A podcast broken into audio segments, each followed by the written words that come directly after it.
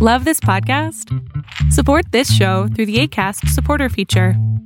It's up to you how much you give, and there's no regular commitment. Just click the link in the show description to support now. I'm Sandra, and I'm just the professional your small business was looking for. But you didn't hire me because you didn't use LinkedIn jobs. LinkedIn has professionals you can't find anywhere else, including those who aren't actively looking for a new job but might be open to the perfect role, like me.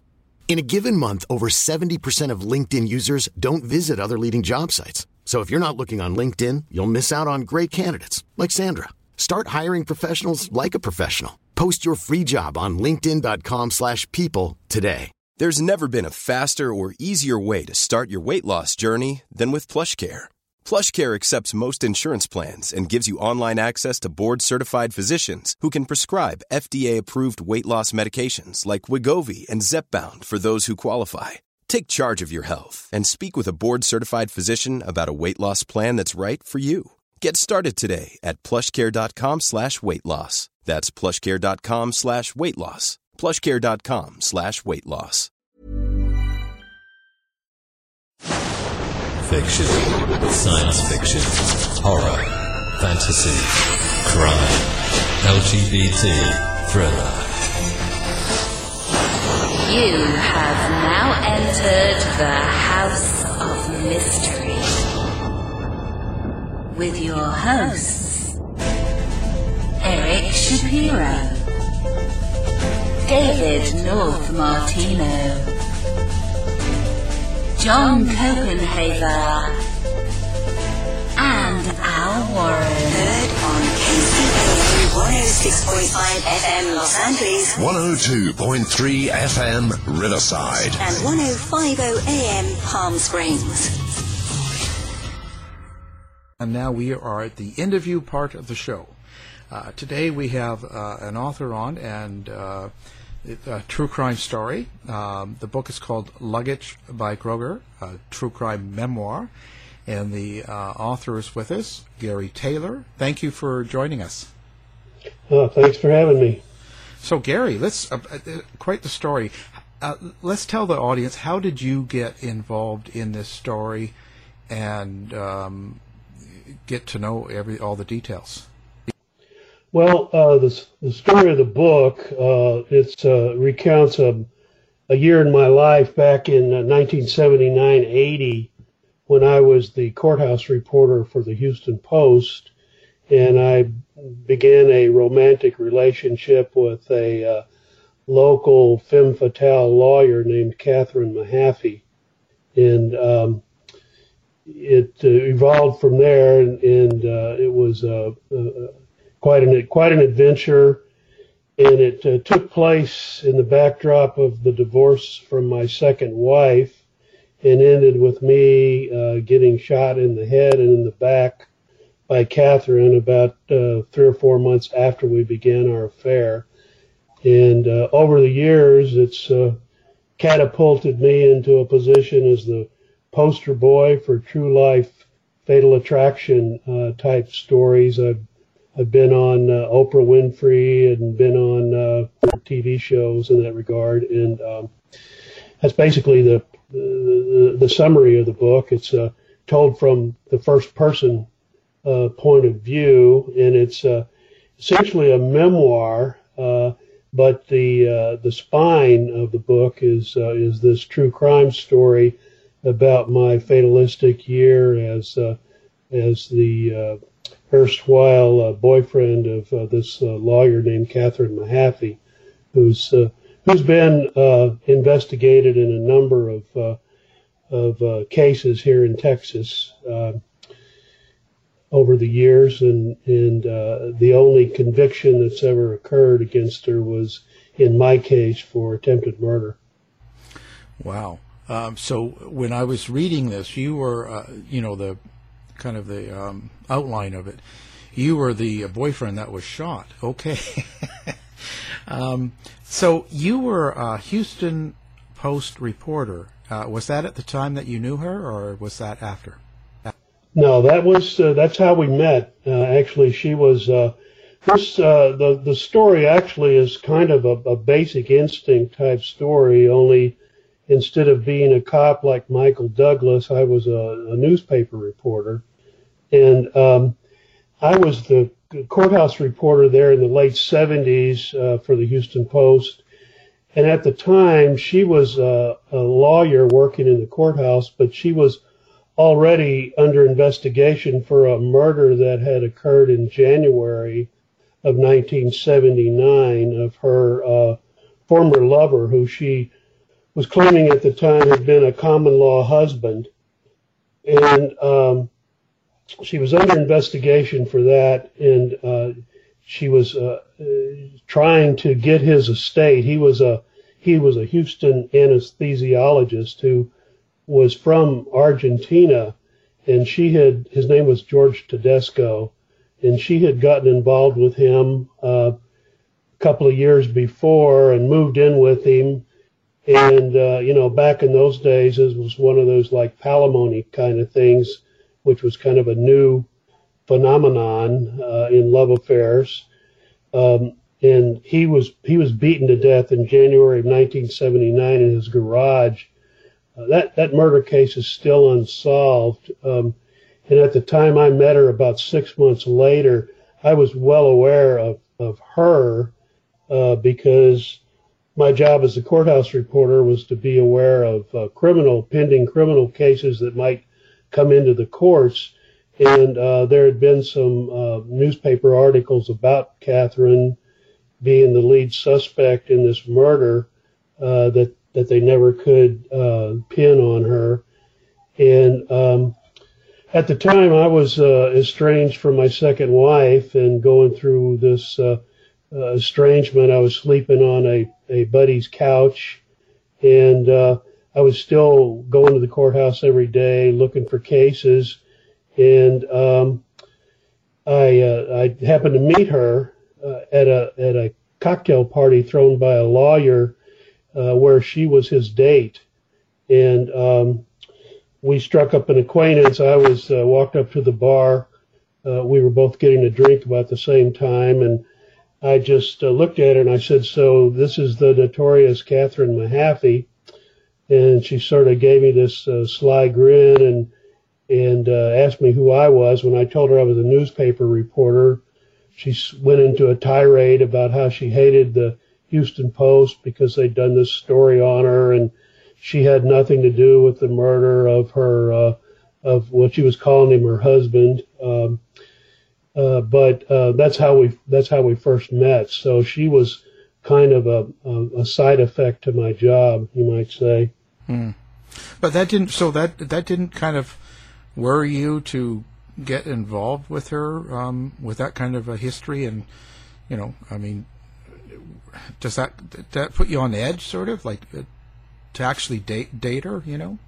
Yeah, I I uh, I'm I'm not really uh, the kind of guy to run from a trouble like that. Um, she she was actually it actually sort of intrigued me uh, the the mystery of it, and uh, I I thought I was fairly safe because uh, number one I I really didn't have the kind of uh, money background that she seemed like the type that she would go after, and um, basically we just you know we just talked for a while we hit it off well.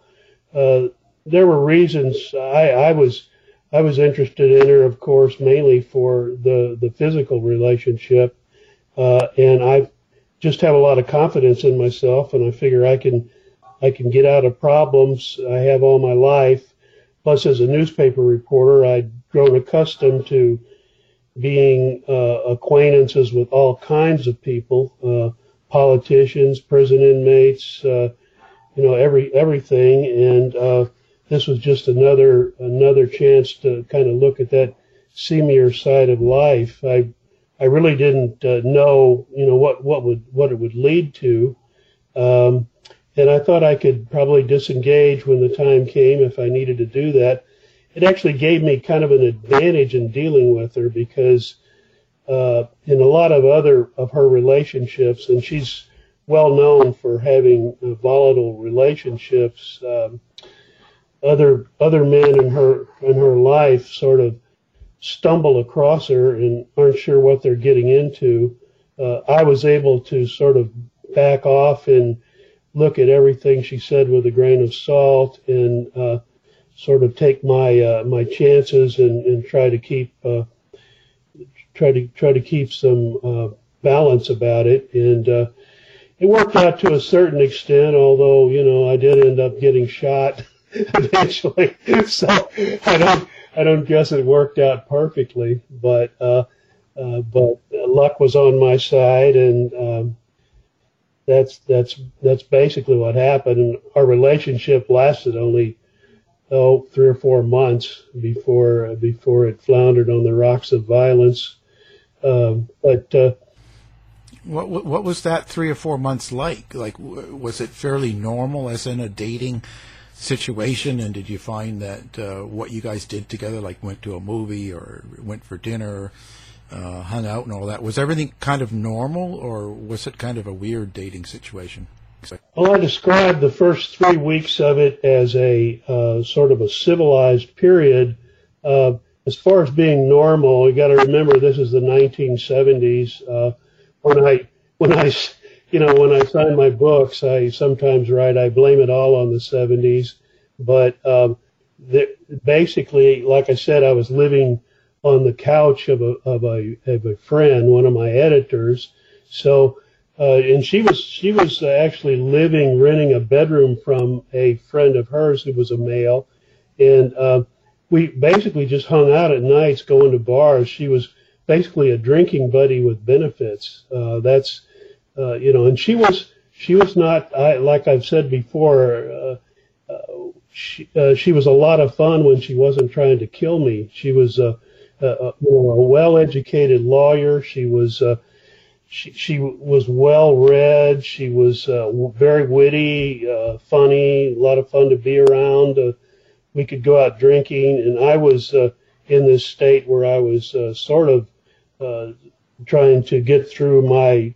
I just uh, separated from my second wife, had two two children, and um, so I was kind of in a, a limbo like uh, state anyway.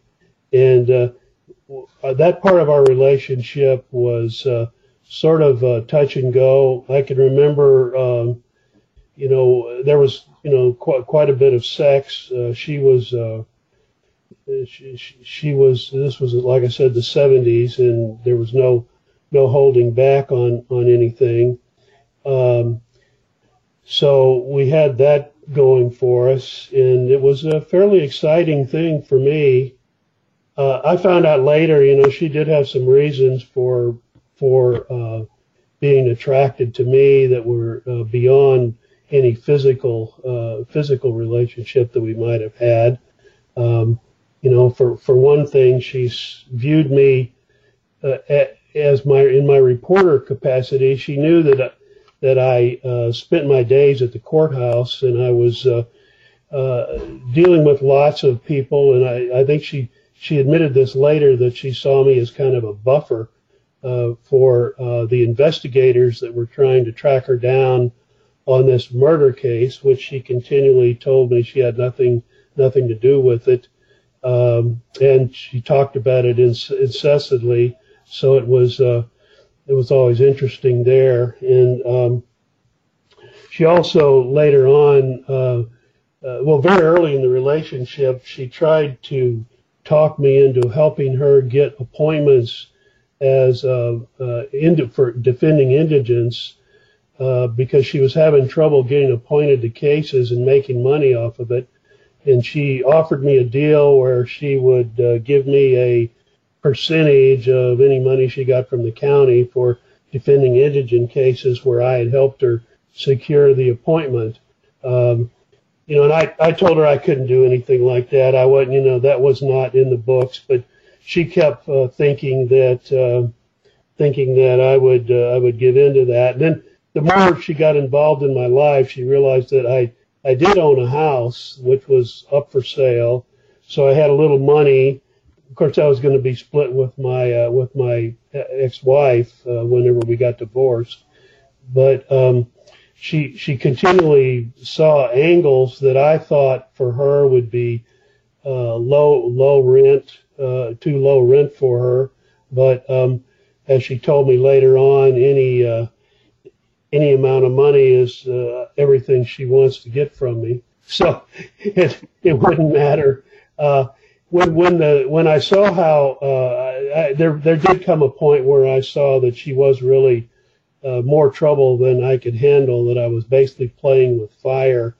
I, I, I sought to end the relationship, and from that period on out, there was about a two month period of where there was uh, endless stalking and um, the kind of thing it, uh, you got to remember this is late 1979 uh, the term stalking really wasn't even in vogue uh, in fact the first time i heard it was when i talked with uh, one of the prosecutors who'd been investigating her and he told me that uh, we believe she stalked tedesco before he was murdered and I thought about it, and I thought, you know, stalking. That's a pretty uh, that's a, that's a pretty good term for it because she would pop up everywhere. Um, she popped up at one of my divorce hearings and started yelling from the back of the room. Uh, she went to uh, uh, have a meeting with one of my uh, with my editor, my managing editor at the Post, and uh, made a lot of allegations about how I was secretly working for the police and trying to uh, trying to uh, uncover her while I was pretending to be a reporter. Um, that led to a fairly funny episode where I was sitting in the courthouse press room, um, and I got a call from a uh, friend of mine in the in the Houston Post newsroom. And the way the newsroom was set up, there were all these glass walls where you could see into people's offices. And uh, I picked up the phone, and my my friend uh, Ed John said. Um, hey Taylor, uh, your your psycho girlfriend is over here right now in the in uh, Kirk Logan's office. Uh, Logan happened to be our managing editor, and then he he uh, Ed uh, talked me through uh, uh, a, a visualization of everything that was going on. He would say, uh, and now she's pointing at him, and he's looking at her like. Uh, he he's he knows there are pornographic movies, but he's never been to one, and he's trying to figure out what it is. And, uh, you know, then, then he said, oh, she's leaving now. She's coming out the door. Wait, she's stopping. She's yelling at him again. and she's leaving. And then right after Ed hung up, I got a call from Kirk Logan and he said he wanted me to get over to the post right now. You know, back then I worked, I was strictly worked at the courthouse. I had an office there and I never went to the post except to get my check. And he told me, he said, I want you to drop what you're doing and just get in your car and come to the building so I got to the building and he told me I was not going back to the courthouse, uh, that my days on that beat were over. And uh, I said, I said, well, you know, I, I really like that beat. Um, uh, don't, you know, don't let her uh, take that, you know, don't believe anything she said. And he said, I don't believe anything she said, but I think you're in severe, serious danger and I don't want you anywhere that she can come near you again. So, you know, that's how I ended my days on the courthouse beat. But um, eventually it ended up with uh, her um, staging a burglary of uh, the place I was, I was, at this point, I was renting a room from somebody else. I'd, I'd moved off my editor's couch and into a, a rental agreement with another friend. And uh, burglars showed up there one night and, uh, and uh, cleaned us out and I uh, called her and accused her of doing it. And a couple of days later, after some negotiation, she uh, agreed that she could return some of our stuff if I would come to her her um, uh, duplex where she was living. So I went over to her duplex, and uh, I knew that uh, I knew that this was probably going to be the showdown. Uh, and she explained to me some other things that she thought I might have other information on her because she was being investigated by the IRS. Uh, she was uh, being investigated by the State Bar of Texas, and she just didn't want me around because I had gotten too intricately involved in her uh, in her business. And uh, I had my buddy; he followed me over there and sat outside her her duplex in his car with a shotgun. He was supposed to be backup. He'd also called the district attorney's office to tell him I was over there. So, uh, you know, everybody had been telling me for weeks that I was probably a marked man. I know one of the investigators in town had made a bet with me at a Christmas party. He told me that uh, he bet me a hundred dollars that I wouldn't live to attend uh, the 1980 Christmas party, and I, I took the bet. I took the bet, and uh, everywhere I went, people told me that. Uh, one of the other reporters told me that the next time he saw me, he expected I'd be wearing a toe tag.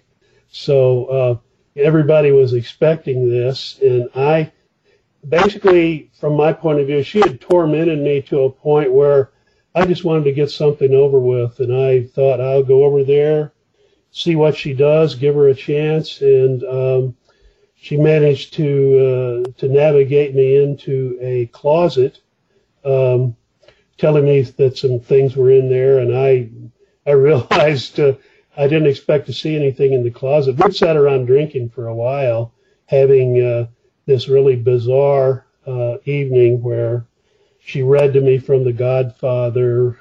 Um, she uh, wanted to know, she wanted to speak philosophically about love and loss and things like that. And I just sort of played her game. And then uh, once I got in the closet, the lights went out and I heard a pistol cock. And uh, I realized I was trapped in a closet in her back bedroom, uh, and that uh, she was uh, coming coming to uh, do whatever she was going to do, and that's where the confrontation occurred. So, what did she just shot you in the back? So, was her intention to kill you? You think? Well, yeah, her intention was that she she walked into the bedroom, and I was in the closet. As soon as I heard the gun cock, I realized that uh, that I was in pretty serious jeopardy. And I looked around and I thought, boy, what a fool. Here I am. I trapped myself. If you're looking for plump lips that last, you need to know about Juvederm lip fillers. With Juvederm Volbella XC and Juvederm Ultra XC, your lip look, whether it's subtle or bold, can last up to one full year with optimal treatment and no additional maintenance. Find a licensed specialist and see if it's right for you at Juvederm.com today. That's J U V E D E R M.com. Add fullness to lips in adults over 21 with Juvederm Volbella XC or Juvederm Ultra XC. Do not use if you have severe allergies or a history of severe allergic reactions, or if you're allergic to lidocaine or the proteins used in Juvederm. Tell your doctor if you have a history of scarring or taking medicines that decrease the body's immune response or that can prolong bleeding. Common side effects include injection site redness, swelling, pain, tenderness, firmness, lumps, bumps, bruising, discoloration, or itching. As with all fillers, there's a rare risk of unintentional injection into a blood vessel, which can cause vision abnormalities, blindness, stroke, temporary scabs, or scarring. For full important safety information, visit juvederm.com. Hiring for your small business? If you're not looking for professionals on LinkedIn, you're looking in the wrong place. That's like looking for your car keys in a fish tank. LinkedIn helps you hire professionals you can't find anywhere else, even those who aren't actively searching for a new job but might be open to the perfect role. In a given month, over 70% of LinkedIn users don't even visit other leading job sites. So start looking in the right place. With LinkedIn, you can hire professionals like a professional. Post your free job on linkedin.com slash people today. Millions of people have lost weight with personalized plans from Noom. Like Evan, who can't stand salads and still lost 50 pounds. Salads generally for most people are the easy button, right? For me, that wasn't an option. I never really was a salad guy. That's just not who I am. But Noom worked for me. Get your personalized plan today at Noom.com. Real Noom user compensated to provide their story. In four weeks, the typical Noom user can expect to lose one to two pounds per week. Individual results may vary. Hey, it's Ryan Reynolds, and I'm here with Keith, co star of my upcoming film, If, only in theaters, May 17th. Do you want to tell people the big news?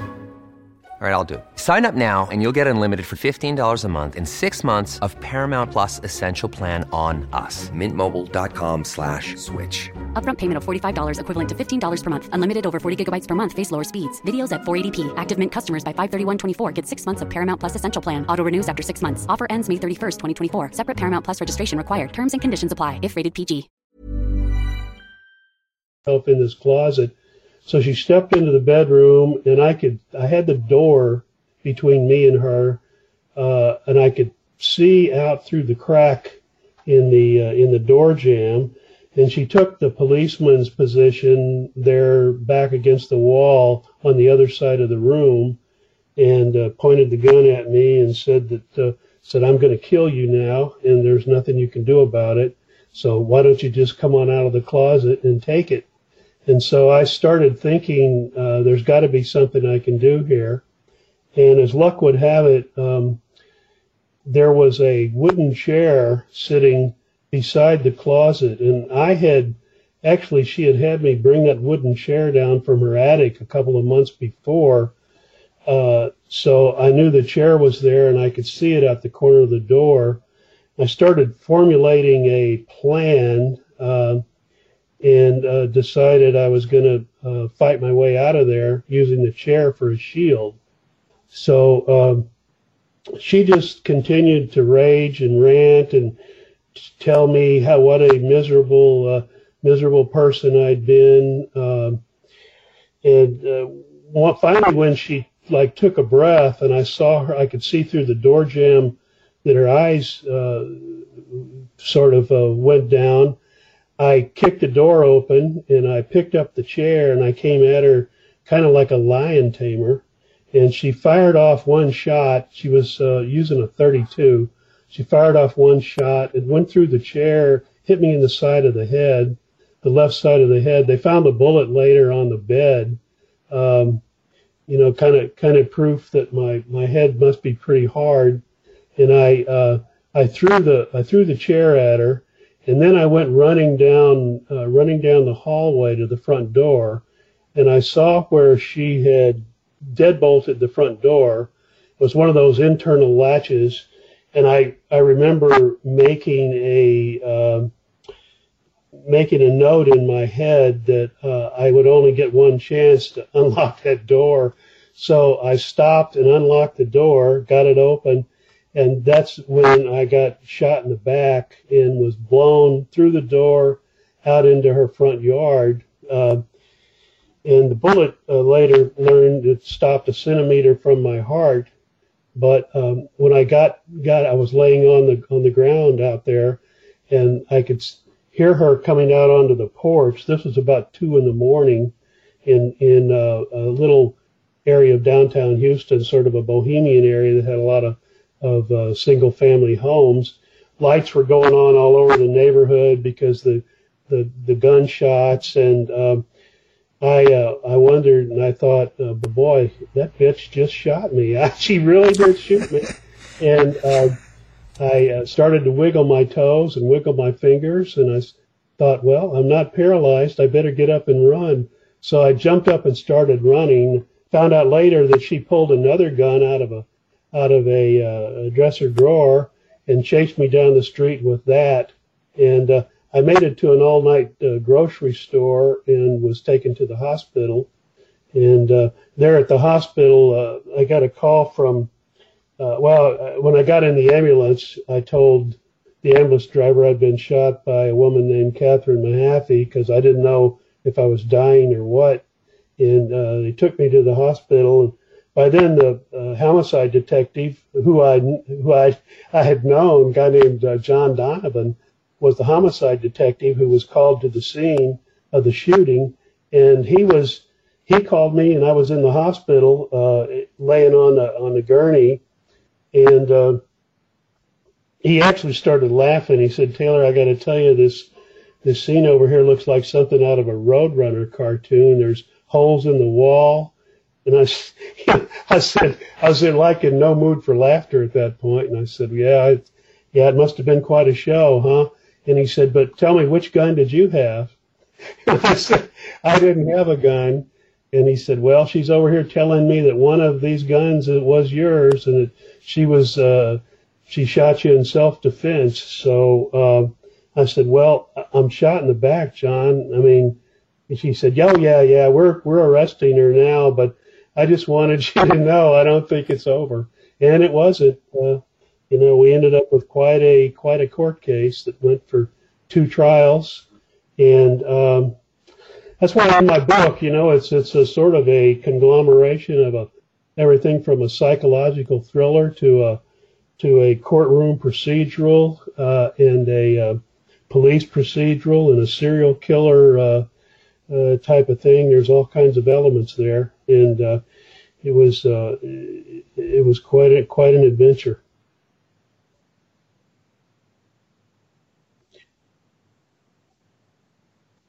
Well, uh, yeah, there's it's uh, it is kind of a strange name. Um, back then, when I met her, uh, like I said, I was I was sort of in one of those periods that anybody who's gone through a, a divorce, a lot of people have been through it. I was keeping my dirty laundry in a paper grocery sack, and I used to call that bag luggage my luggage by Kroger.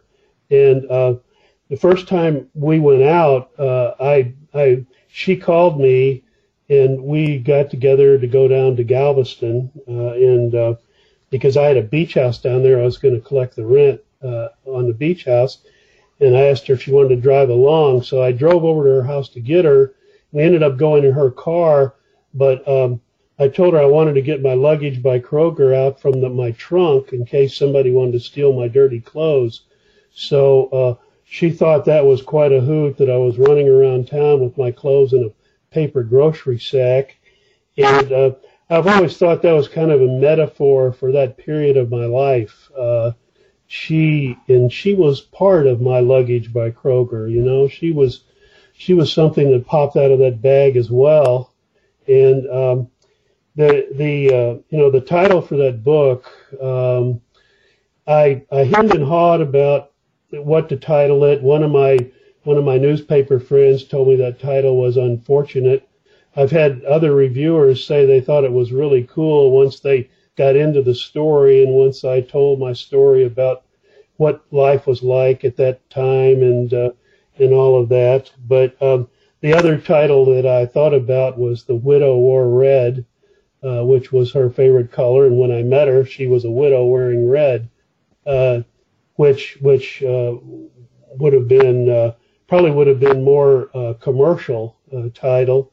But uh, I would, when I wrote this book, which I didn't write until 2009, uh, I was less interested in the commercial aspects than I was in the process of actually just recording this story for posterity and for my descendants to have an accurate accounting of what happened to me back in 1979 and 1980 in the meantime, since then, she had gone on to other other investigations and had become such a uh, uh, s- such a, a figure that uh, I'd, actually gotten a movie deal in 2004 for rights to my story. This was previous to writing the book, and I'd gotten money for that. Um, it, it actually was produced and it starred Melanie Griffith as her, as a character based on her, and it starred Esai Morales as a character based on me.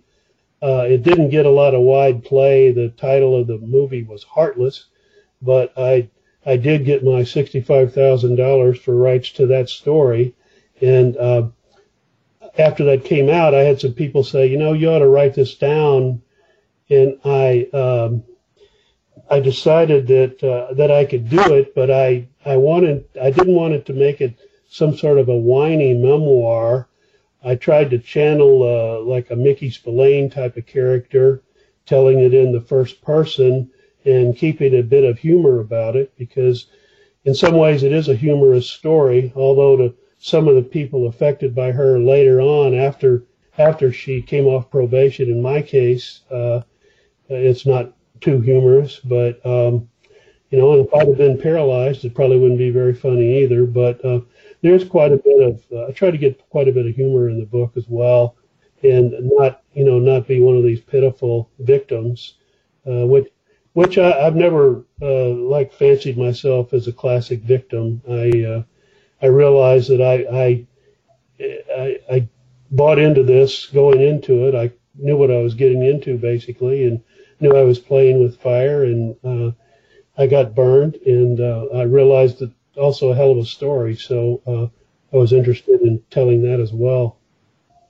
Have you have you talked with her since the book came out, or even the movie? And and have you had any interactions? And uh, what's any feedback from her? No interactions with her since August of 1980, which was about six months after after the shooting and three months after her conviction in my case, uh, where where she sought me out in a bar and and uh, asked me to. Uh, she was going to said she was going to appeal the case and she wanted me to drop the charges, etc. Now, when I when uh, I appeared on Oprah Winfrey in 1987, after Fatal Attraction came out as a movie, and uh, I and I was uh, at the time I was freelancing, and I was uh, the backup for the Time magazine correspondent in Houston, and so the People magazine was doing a story on true life fatal attractions. They knew my background, my story, so I became one of the people profiled in that story. Right after that, I started getting all these requests to go on TV, and uh, this was in the late 80s, and Oprah Winfrey was one of them. They tell me that they contacted her at the time. Uh, she was still on probation in my case, and so she did not go on the show. I was on the show by myself, and uh, I was never on a show with her. 48 Hours got her on a show on on a show about her later in 2003 and uh, I was on that show, and we weren't together on it. But it's kind of funny because when the book came out, I noticed uh, the, I noticed that one of the Amazon reviews, I read it, and I thought uh, it, the, the review was simple, and it was anonymous review, and it said simply, "This book is so bad, I hope Catherine gets another shot at him." And uh, I uh, immediately, when I read that, I knew uh, she's read the book because I I'm convinced that was her review. well, there you go. Now you know. But nothing um, else. Nothing else. No.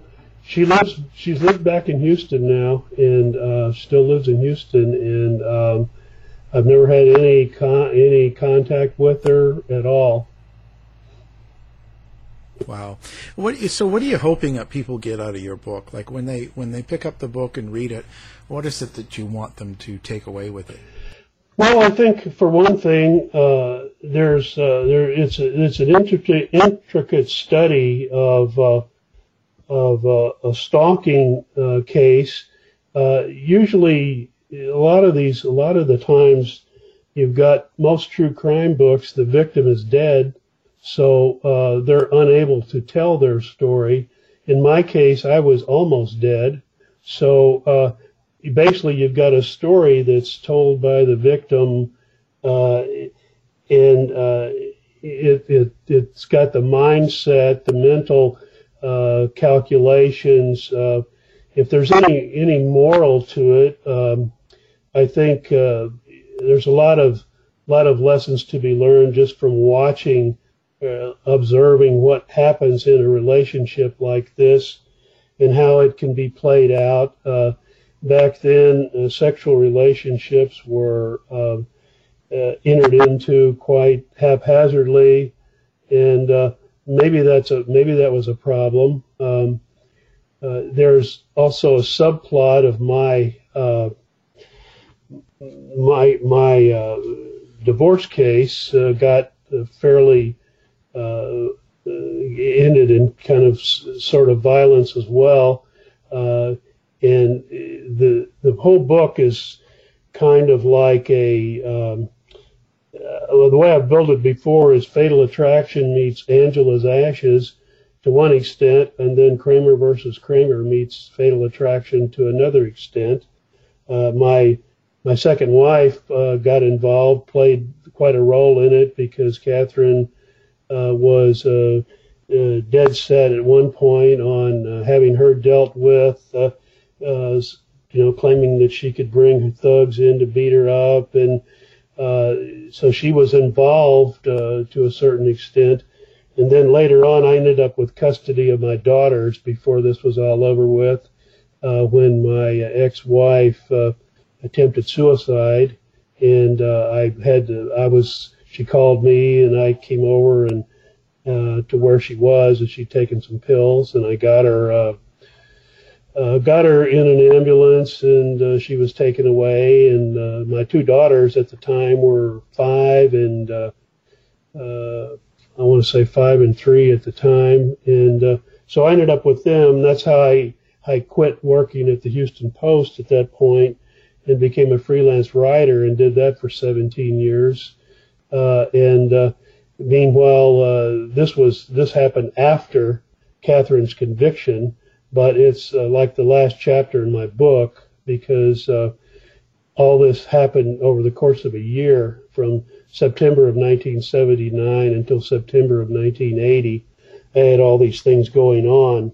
So, um, and you know, there's entertainment value too. I think um, I didn't want to. I didn't want to write a a um, a uh, basic slash and burn true crime. I mean, I I I enjoy the true crime genre, and I've I've been a fan of it. I've read lots of true crime, and uh, I have you know some favorite books on, of, of true crime that I like. But uh, this was a combination uh, memoir, and it's a, a true crime story. So hopefully, uh, readers will take uh, might take different things out of uh, out of what they what they get from from my story. So, do, do you have um, a website or anything set up for people to come visit you or see anything you, you're doing or done, uh, or do you stay away from social media? Like no, no, I'm I'm fully. I I don't I really don't fear any anything. I I have a public page on Facebook. I have a website. I also have a blog uh, called. Uh, uh, I've been laughing all the way to the river. Uh, part of my blog is I've been retired since 2012, so I'm not um, I'm not really engaged in writing a lot anymore, uh, except when I feel the urge, and that's what my my blog is. Uh, my blog I've I've tried uh, transferring a lot of my uh, magazine articles from when I was a freelancer in the 80s and 90s and uh, uh, lodged them there. So it's a blog spot on um, on uh, you know Google Blogs, and I have uh, other other things that I blog about occasionally, but not too not too often. I in retirement I've done a lot of genealogical research, and I've I've uh, written some of that up. I spend a lot of time with that. Um, I've uh, you know I went for years thinking I was poor white trash, and then I kicked over a genealogical rock and discovered I'm a, a Mayflower descendant. So, you know, I've I've reassured all my friends that uh, I'm not going to let that go to my head. Uh, but there's that. The uh, the Amazon page, I try to make that uh, a really uh, solid, um, a really solid uh, backgrounder on the book. There's a lot of things there. Uh, a Q&A. Uh, I have a Q&A on my blog about uh, that I did uh, with uh, with another uh, true crime interviewer a, a, few years ago that goes through all of my my thought process on doing the book, and I've also got that posted at the Amazon profile page for the book.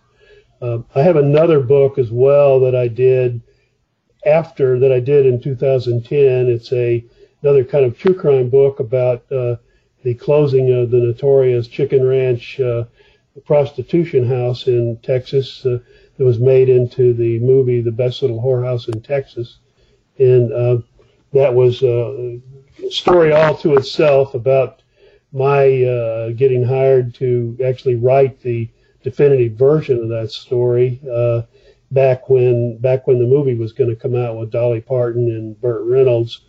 Uh, the publisher went broke before they could publish the book, but so I I hauled it out a couple of years ago and self-published it, and that's on Amazon as well. So I've got a profile page there, and uh, the profile pages for the book are are are, are pretty uh, uh are, pretty well uh, documented. Fantastic. Now we're going to have that up on our website. We'll put your book up there as well, so people can do one click when they're listening. Um, so again, uh, the book is called Luggage by Kroger. It's a true crime memoir, and it's by author Gary Taylor. Thank you for being Hey, here. thanks a lot for having me. To find out more about our show, guests, or to listen to past shows from our archive, please go to www.houseofmysteryradio.com. The mission has been completed. The end. By George, he's got it. It is the end. I'll say it. If you're lying to me, I'll be back. This has been a production of Something Weird Media.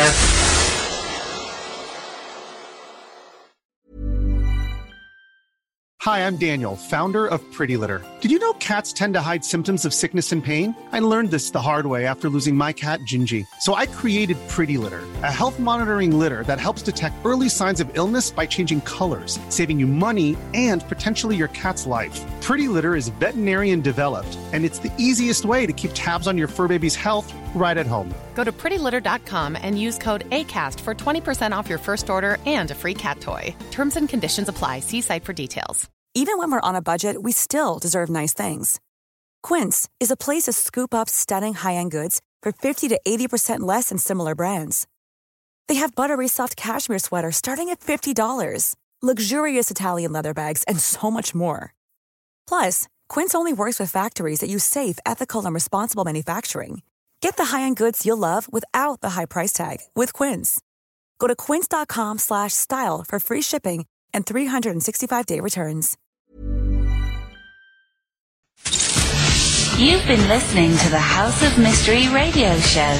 To find out more about our guests, hosts, or shows, go to www.houseofmystery.com. Show's over for now. Was it as good for you as it was for me? Well, good night. This has been a production of Something Weird Media. I'll be back.